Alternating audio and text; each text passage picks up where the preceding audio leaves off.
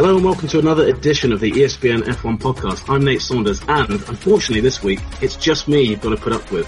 Don't worry, it's not a one-man show. I've got a couple of guests this week and we're talking about the only real thing, the only racing that we've been seeing over the past couple of weeks and that is racing online. Specifically esports, Formula One has launched a virtual racing series which is pitting several F1 drivers, not the whole grid, but a few of them up against some of esports best, some of the best athletes in the world taking part as well. We've had Ben Stokes, we've had Ian Poulter. The undoubted star so far of esports has been Lando Norris, the rookie of the year last year in Formula One.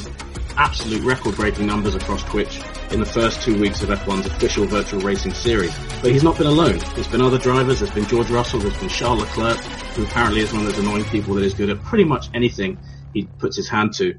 I've got two interviews lined up for this pod, one of which is a pretty remarkable story. It was a guy who was a competitive karter as a kid, raced alongside Max Verstappen. The money ran out and he turned to esports and amazingly that journey led him back to racing, notably to one of Formula One's most famous teams, McLaren. He ended up as a simulator driver alongside none other than Fernando Alonso and Stoffel Vandoorne a couple of years ago.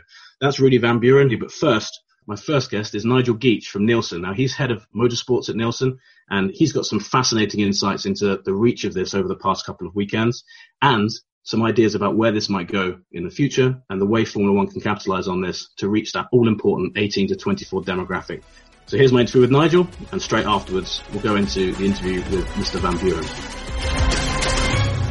So in this indefinite delay of Formula One and sports in general, esports has become uh, a pretty massive deal to a lot of people because it's pretty much the only way we can not just watch sports, but also watch athletes taking part in those sports. And Formula One has really been at the forefront of this.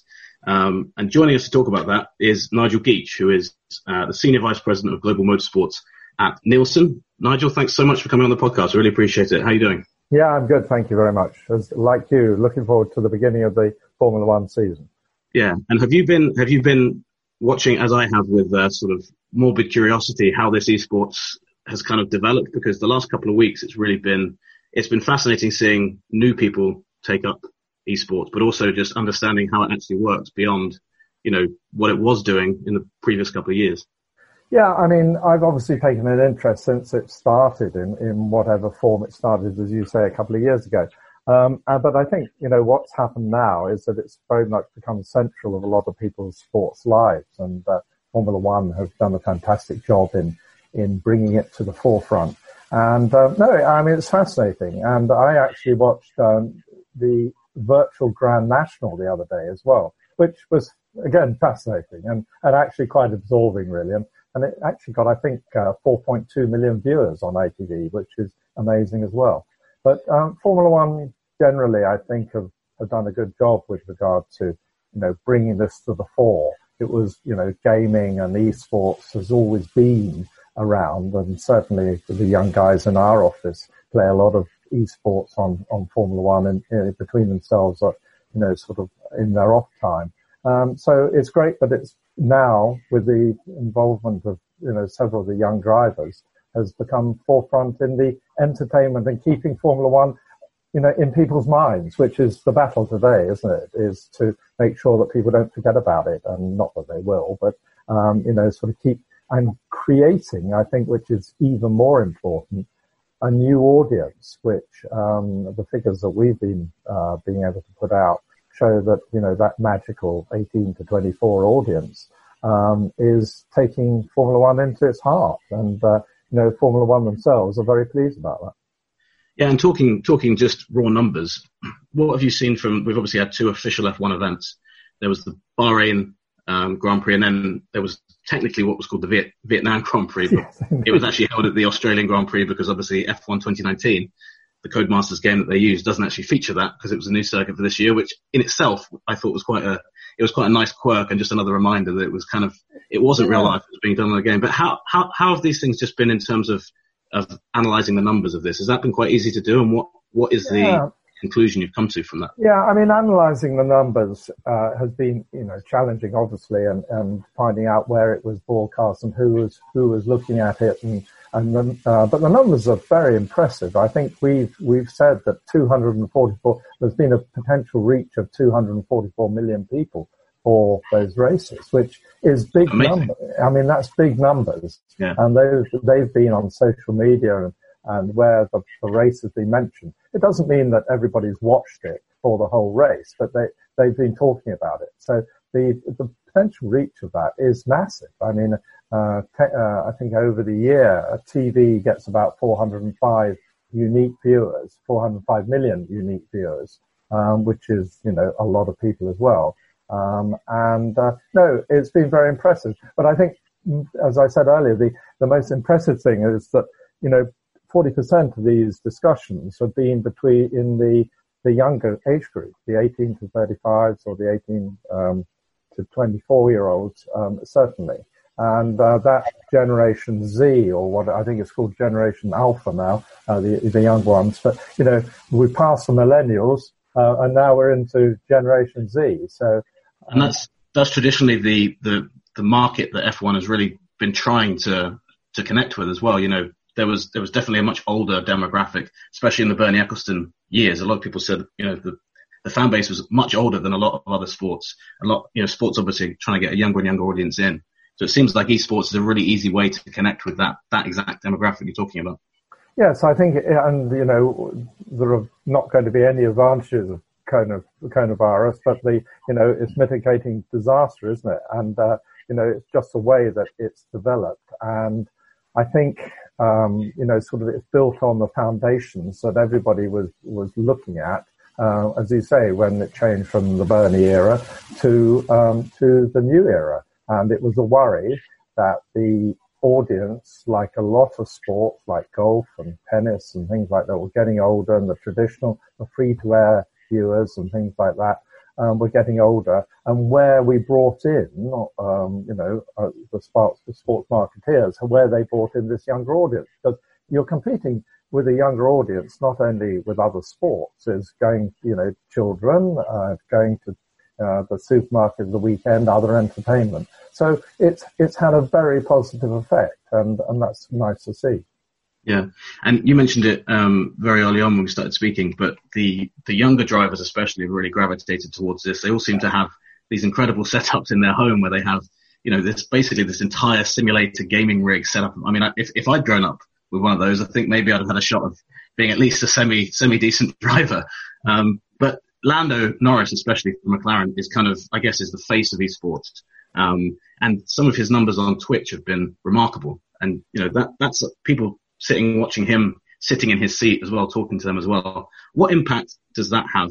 Actually, people engaging with an athlete rather than just the event, because it's very different to traditionally how people have not just have um, have consumed Formula One, but have really consumed a lot of sports traditionally as you watch the product and that's it. Whereas this is kind of another way into to watching that product and enjoying it and engaging with the people actually taking part in it.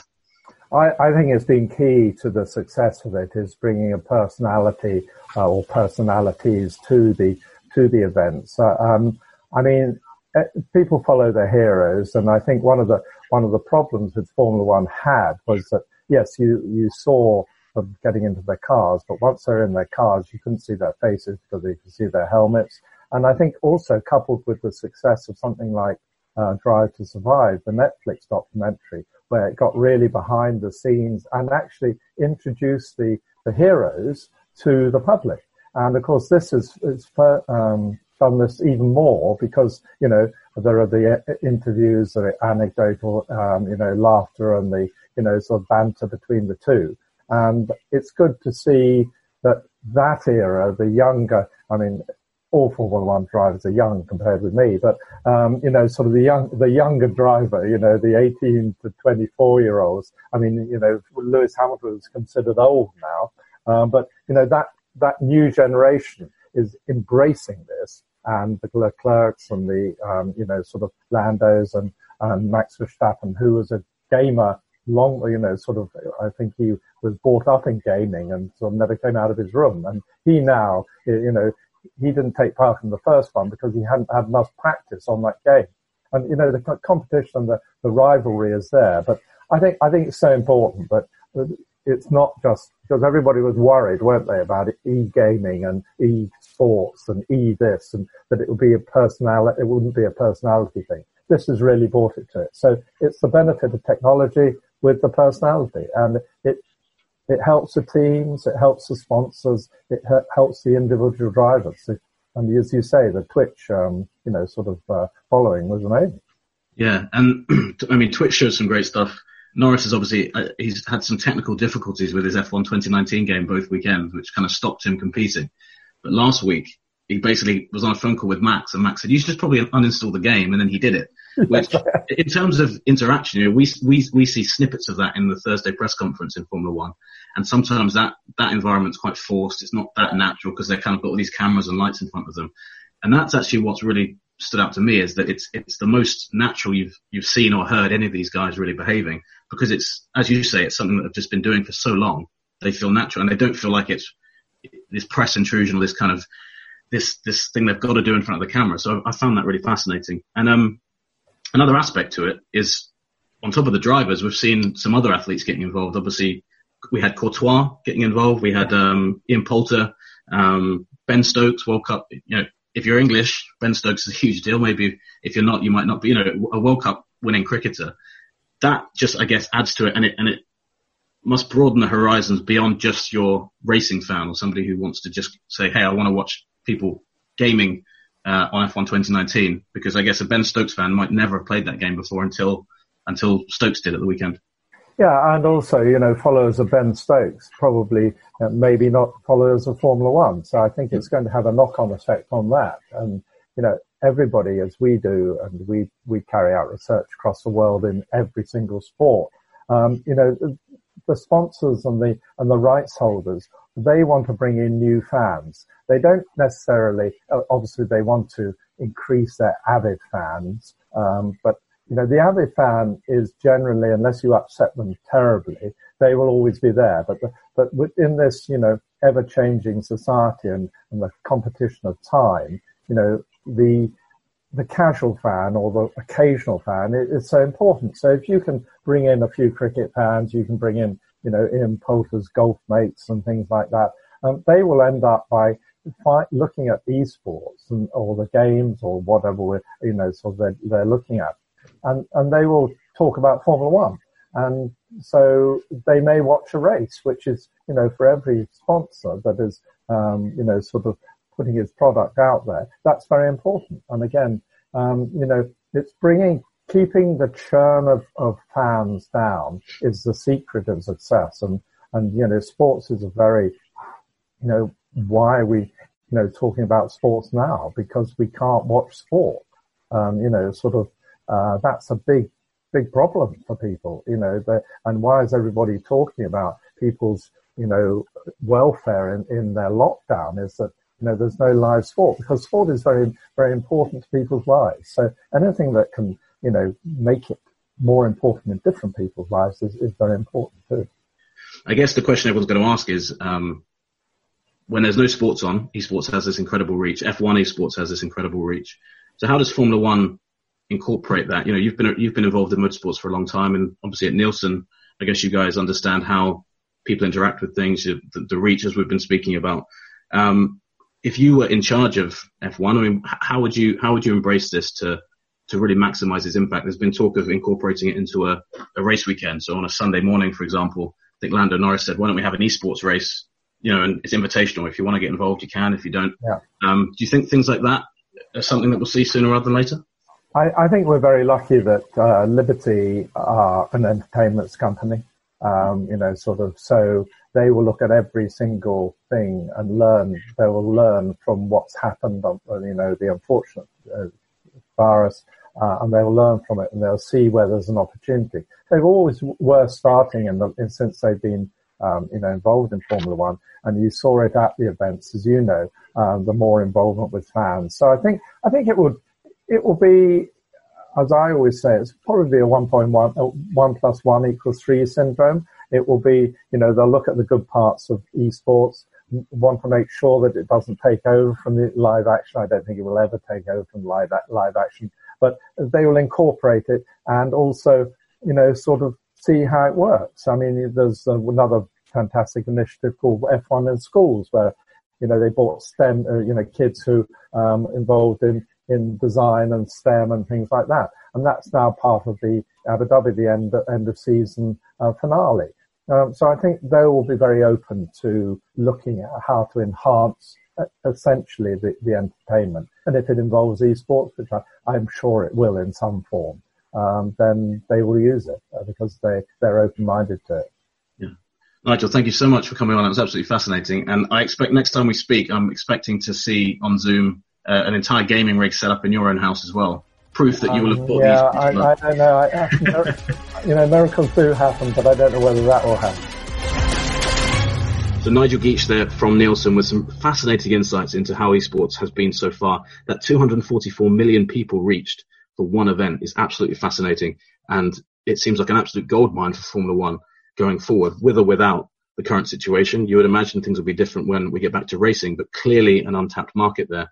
Now there are so many people involved in esports. It's not just Formula One drivers. I mentioned Lando Norris. I mentioned Max Verstappen. I mentioned Charles Leclerc earlier in this podcast. My next guest is somebody who has been competing in esports for years now, has a remarkable story, as I mentioned at the top of the podcast. It's Rudy Van Buren. You might remember his name as McLaren's world's fastest gamer. That's the competition he won in 2017, which landed him one of the most dream jobs you can imagine. Simulator driver for one of the most famous names in Formula One, McLaren. But hey, I don't want you to hear the story from me, so here's my chat with Rudy about his remarkable story and what he thinks motor racing can do to capitalize on this current surge of esports. Rudy Van Buren, hello mate. Thank you very much for coming on the ESPN podcast. We're talking. Hello, hello. We're talking all things esports, and I thought, what better place to start than I think one of the uh, one of the best success stories in that category in uh, in recent years. Um, you've just finished a race, I understand, or at least um, prepped for a race. What have you been doing today? No, today was mountain biking. This is staying fit before the race. Oh, I see. Sorry. Uh, yeah, no. So um, you're glad you can smell me. Um, but uh, yeah, I'm busy selling sims, doing sim races, uh, trying to stay fit for the real racing season. Hmm. Um, just taking it all as it is and trying to to maximize it. And have you been racing more in this in this sort of spell that we're in at the moment, or is it is it quite a lot of the same racing, but maybe a bit more intense than before? No, virtually it's been uh, been a lot more, to be honest. Normally, I always stay away from the from the big competitions because I don't have time to commit to a full season. Mm. I have I have time for certain races, but never like a six or eight week period because of the work in, in, in the in the in the in the racing simulators for the teams. So then I'd rather not do it instead of doing it half. It's either join and fight for the championship or not do it at all. Mm. Um, but with recent things happening, all of a sudden I, have, well, we all have more time for certain things. Um, so I accepted a few, um, invites for championships and therefore now, yeah, I do a lot, I do a lot of sim racing, like three evenings a week with, uh, with races full on. Um, and that's enough as well with all the other stuff going on. Um, there's always this quantity quality discussion. Um, and I'm getting close to the point where I need to choose quality over quantity instead of yeah. just saying yes to all the invites because there's so much. Um, and if I'm if I'm really honest at the moment, I think there's too much going on already. Um, yeah. because everybody tries to get their superstar on the grid and clickbait the beep out of it and then get their followers up. Um, that was fun for two weeks, but now we're four weeks into this. Um, and we've reached a plateau, I think, that people will get bored of it when stuff keeps popping up. Um, so, from, yeah, so personal point, I'm like, the quantity is taking over, or the, sorry, the quality is taking over of the of the quantity stage. Yeah, uh, going forward. It's fascinating you say that because I was actually going to ask a bit later about that, and um, just kind of, I guess at the moment that's all that's all people have got to to watch racing wise, and there was a huge hype certainly on the, the the F1 official series, but that was one of about three different events I think that were taking place that weekend. You were taking part in another one that weekend, and you've been doing that every weekend. Yes. Um, I guess let's let's we'll talk about where esports is um, towards the end of this. I just wanted to briefly cover your kind of journey in this as well, because that's a fascinating story in itself. Tell us a bit about how you actually got involved in it, because you, at one stage, you were karting in the in the Netherlands yourself, um, and that didn't quite work out the way you'd hoped it did, and that's the same story for a lot of young drivers. So take it away in terms of in terms of kind of what happened to you and what led you into the world of esports over the world of professional racing. Well, I I took the the route that every every youngster takes um, in the racing world. Start go karting around your eighth birthday, go on, go international, and so yada yada. Um, but as many as well, for me, it stopped when I was about 16 year old. Um, you go international, uh, budgets go literally through the roof. Even for karting, you're over like 100 grand a year to do it well. Um, and I'm, I'm, I come from a wealthy family, let's say, say that way. I've got zero complaints, but sometimes you go over a certain point and I need to pull the plug, and they did. Um, take in consideration with that as well that my length was becoming an issue for go-karting. So at some point you're like, you got the odds against you and you just need to take the smart decision, which my dad did at the time.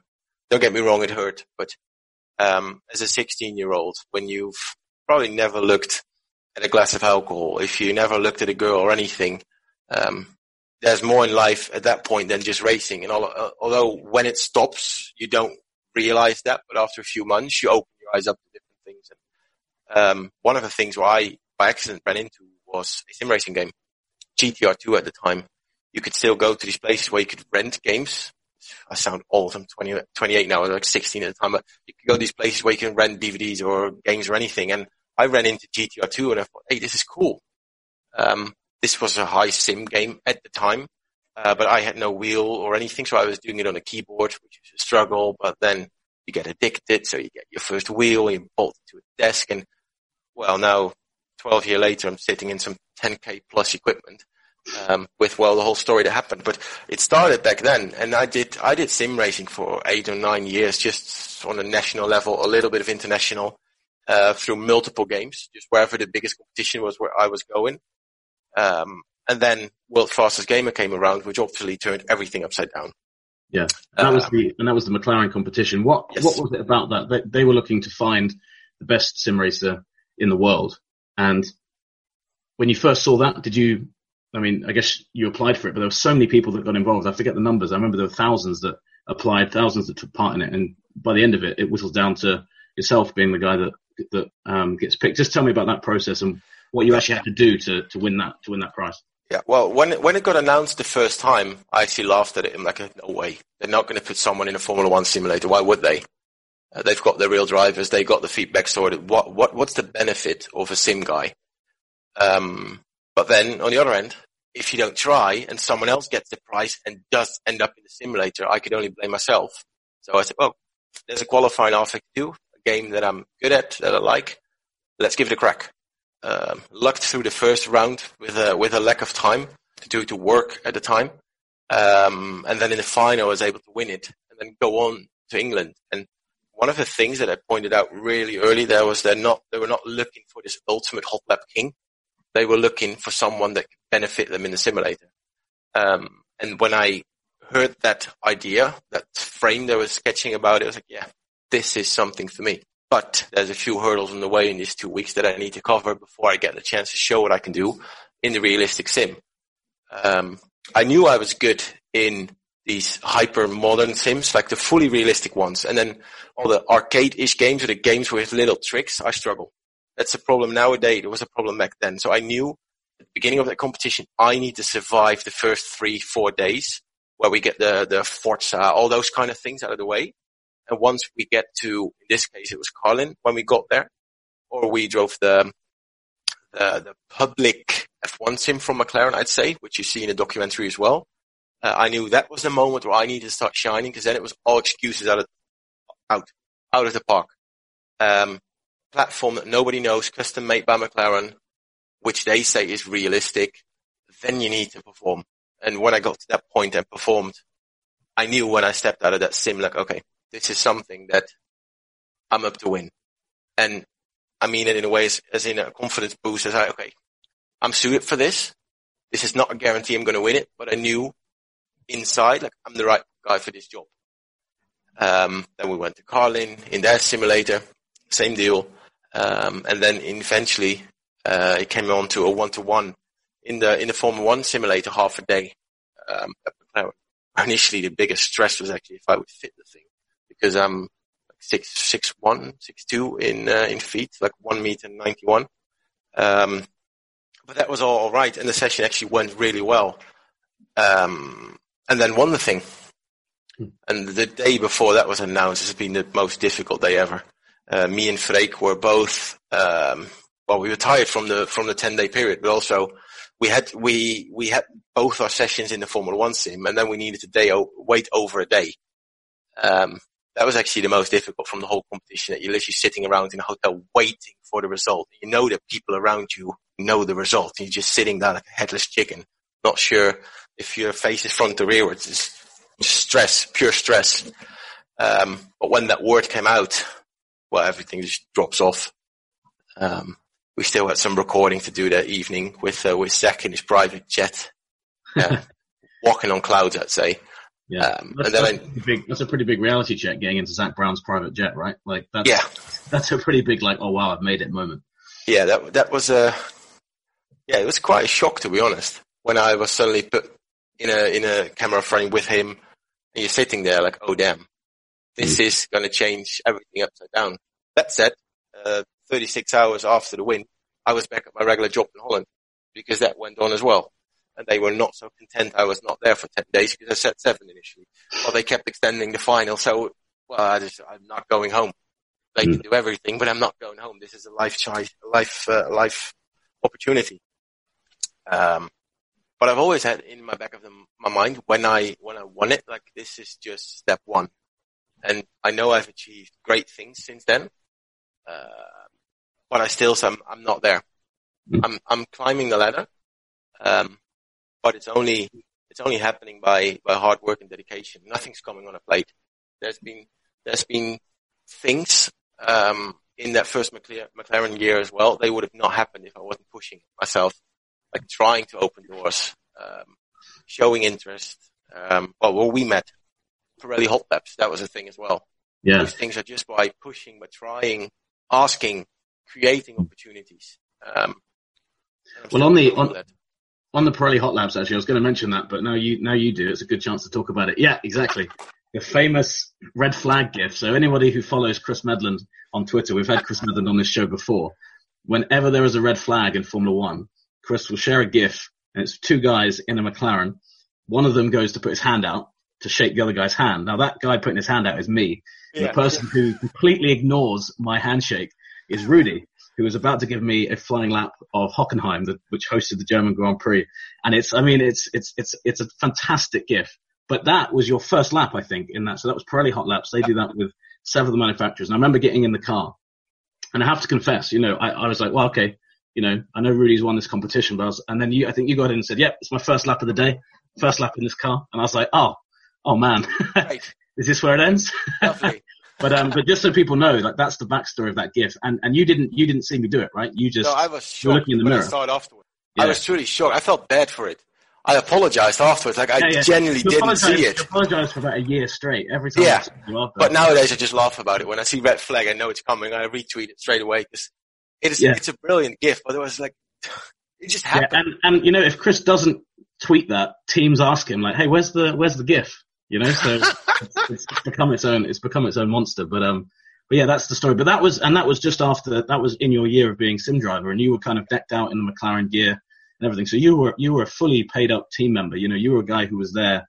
You know, with the team, you weren't just there in an ambassadorial role. How was it? The stuff you were doing was being translated onto the race performance car. Um, well, that was mainly simulator work, of course.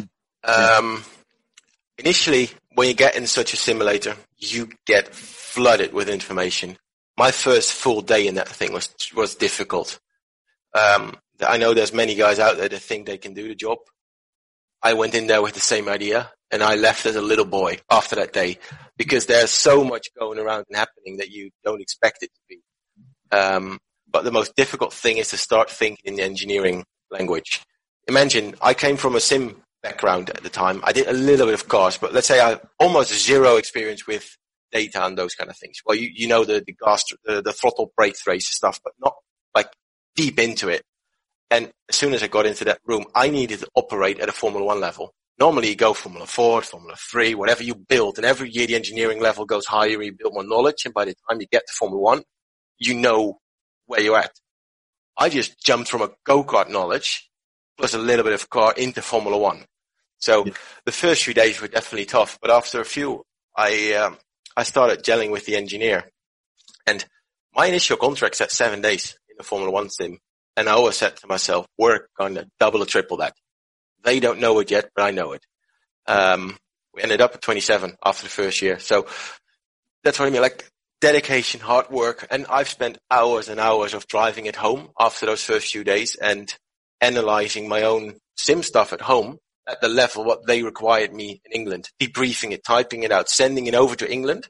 So the engineer there would actually run through it and see if I used the wrong words that they would prefer or different words than they would prefer, etc., etc., just to build the knowledge and the base to make sure I could be from value in the sim, basically, in a very short time period. So in the first two months, we kind of covered that, and after that, um, there were things with, let's say, a, a tire model, um, uh, verification from the track, lap time wise, new car parts, anything um, came on my plate because they knew, okay, he's up for it now. We can trust his feedback and go on. Um, so if you, if you, if you put it to like percentage, what did I do to the real car? 0.1, it's so difficult to pinpoint because the car is never the same in the sim. The only thing that matters is you drive, you drive the wheels of the thing in a manner that you can give proper feedback and, um, align with what the engineers say in the data. So you build trust and then you can build on performance. Um, and that's what we did. So what did I do? A lot of correlation work, especially like after a weekend they need to correlate the sim to the actual track data. And um, racing drivers do that. But a racing driver flies home from a racetrack and has one chance basically to jump in the sim and say, okay, this is the same as the real car. Because if they need to start adapting for two hours, the feeling is gone. So I would jump in the middle of that. I would get the feedback of the drivers, then go in the sim, make sure the car feels like they say it does in quality, even if the balance is not good, search for that balance lap time wise, everything. And then when the driver comes in, he can straight away say, yeah, that's how the real car feels because then the engineers can build from that model in the, in, in the sim to um, adapt that and make it more suited for the driver and use that knowledge for the next race. So there's, it's, it's too much to mention. And, um, as you probably also know, there's, there's NDAs, there's everything. So you can't go into too much detail, but there's, there's been nothing that I've not done, um, in the sim. But all of that is by um, a lot of hard work and, and pushing, pushing, pushing to, to get the chances. It's a great, it's a great insight into just how deep these F1 operations are because, you know, for a lot of people, they see the racing and, you know, it kind of starts at the beginning of the race or maybe at the start of qualifying ends at the end of the race. But there's so much going on behind the scenes. Just to quickly talk about the time at McLaren, it, obviously I mentioned it, but your, one of your teammates, I guess, was Fernando Alonso. Now, I mean, one of the most famous drivers of the modern era. First of all, you know, a couple of months before that, you wouldn't have even been involved in Formula One in any way. But what was it like working with him? And and he's now actually he's he's quite on board with esports. He's got his own team and stuff like that. So it's something that he's actually embraced himself.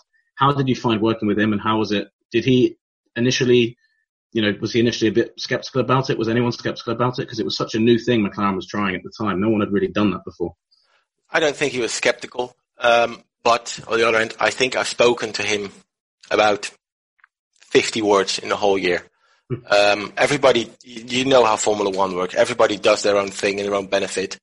Um, and he basically just completely trusted whatever happened in the sim as long as his car went faster. Well, it was not the most successful year for McLaren. So you can also imagine that he probably didn't give the, the 100% focus on the sim because he had different things to worry about. Um, but in February, after I won it, there was the car presentation in Navarra, Spain, and I arrived there as a well, I, I defined myself as a little boy at the time because I was scared of everything. Uh, because you're you're in Formula One world, and I'm getting there with my own rental car. Like, oh, I hope I see some familiar faces in the box. 7:30 in the morning, pull up at the parking lot. A Mercedes absolutely sends it down the parking lot and parks in front of me. I get out of my car like, hey, what, what a goon. And then opens up the door, Fernando, and first thing he says, "Good morning, Rudy." My day was made. He knew who I was, and then I was completely done. And I said, you, you, you change out a few more words during the day because obviously at 7.30 he's not waiting on a chat and I wasn't either. The only thing I thought was, okay, familiar faces and coffee. And then Fernando says good morning with my first name. My day was done. I was completed.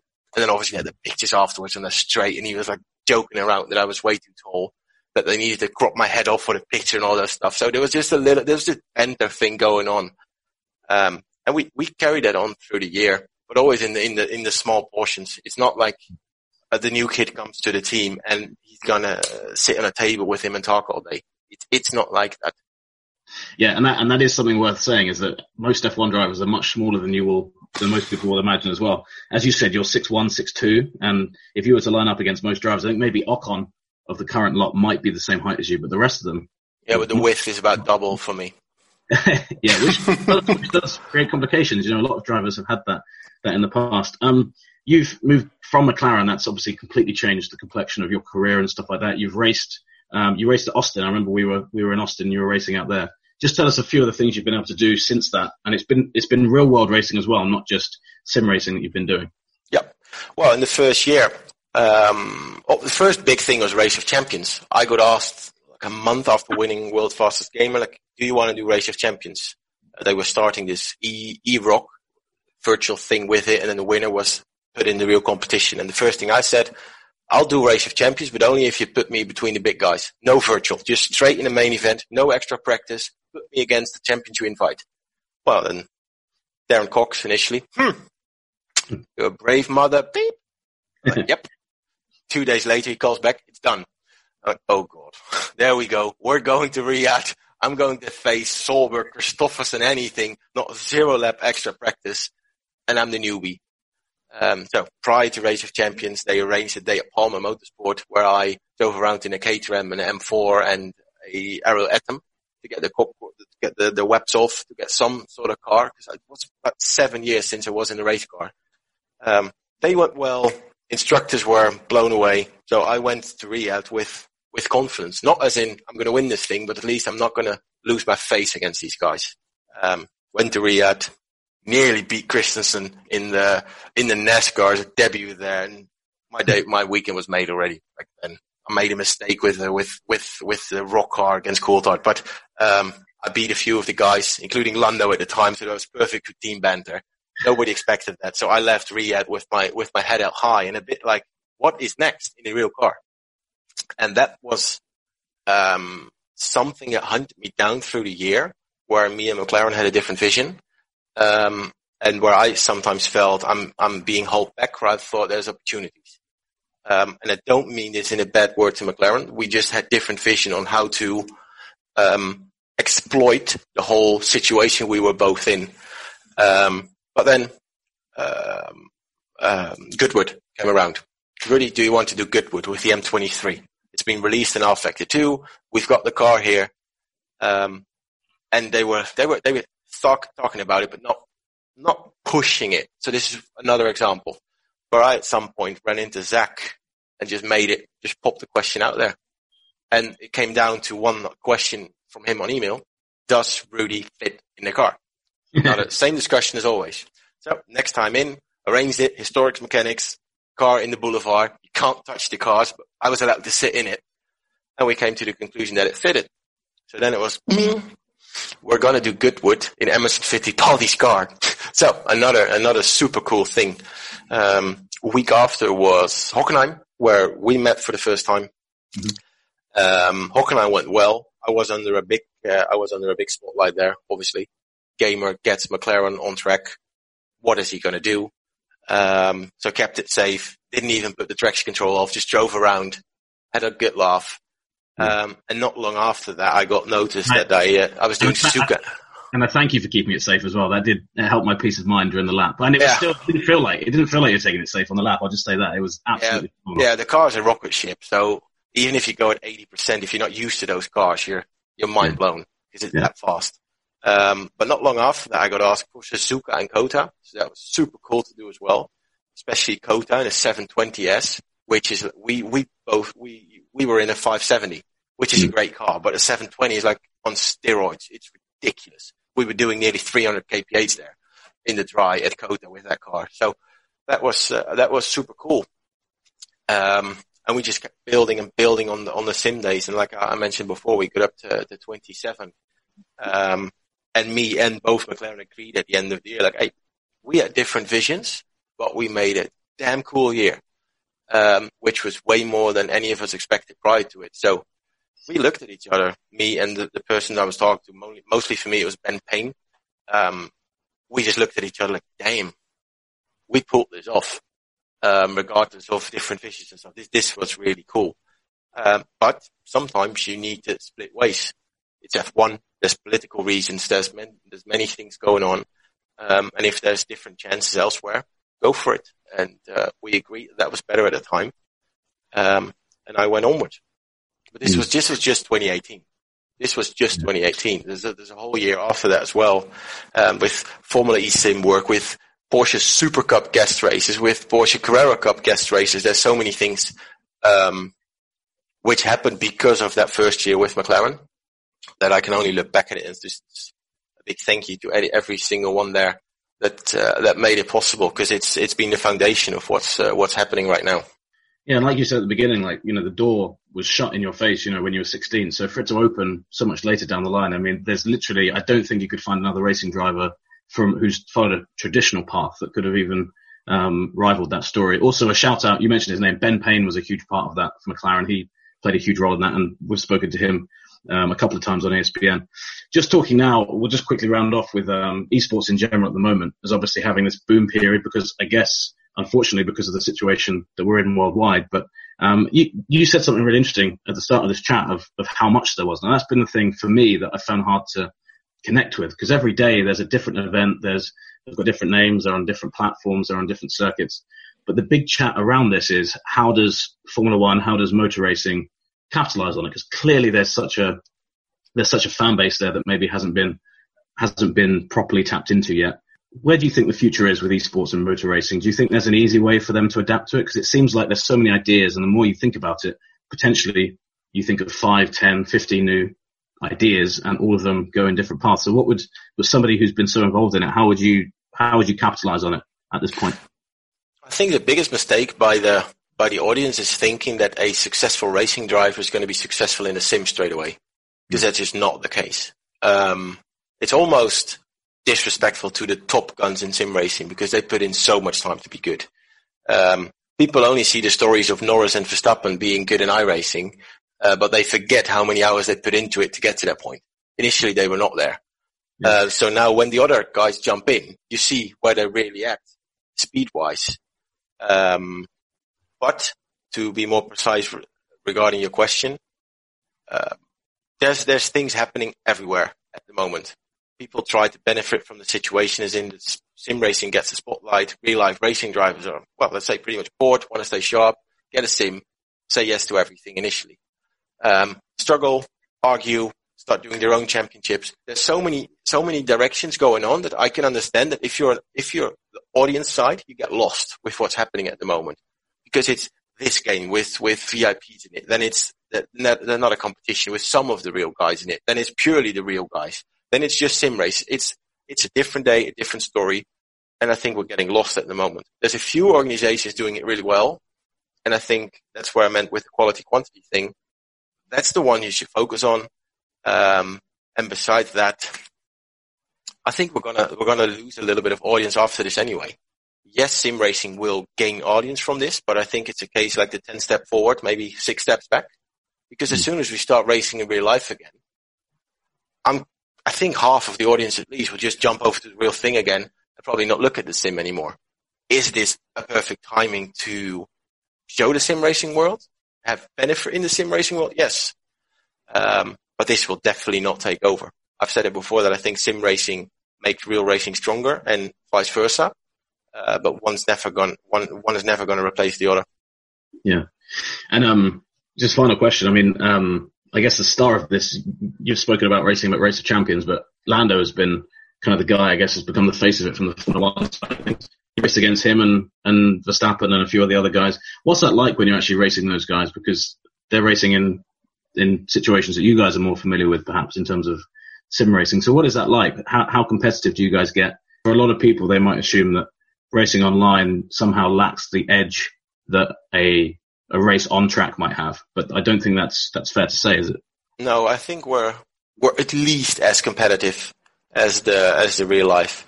In let's say differently, in real life you're limited to your free practice, your quality, and then you need to perform. Whereas in sim racing, if you got time and you invest time, you're likely going to find one or two tenths. Well, both of the names you just mentioned, and plenty of guys out there put in so many hours before each race to be competitive. Everybody sees this as a, well, it is a game, yes. Is it realistic? Well, close enough, but they're 100% committed to it to win. And there's not a single one out there that doesn't enter a race with idea, I want to win this, because it's, the, it's just the racing blood that gets boiling.